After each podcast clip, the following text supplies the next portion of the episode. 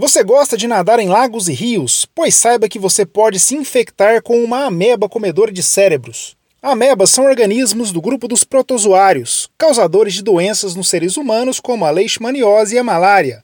Porém, diferentemente dessas doenças, que são transmitidas por picadas de mosquitos, a ameba comedora de cérebros é encontrada em água doce, como rios e lagos. E a pessoa se infecta quando a água com as amebas entra pelo nariz.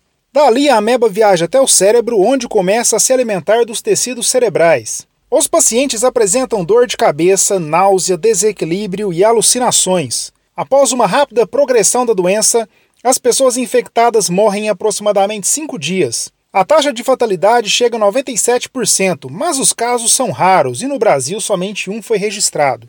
O ambiente em que essas amebas ocorrem é muito particular inclui principalmente, mas não somente, águas quentes como fontes geotermais. E você pode pensar consigo mesmo: eu não nado em águas quentes, então não preciso me preocupar. Ainda não. Porém, com as mudanças globais e, consequentemente, com o aumento da temperatura das águas, estes parasitas podem ocupar novos rios e lagos que antes eles não conseguiam.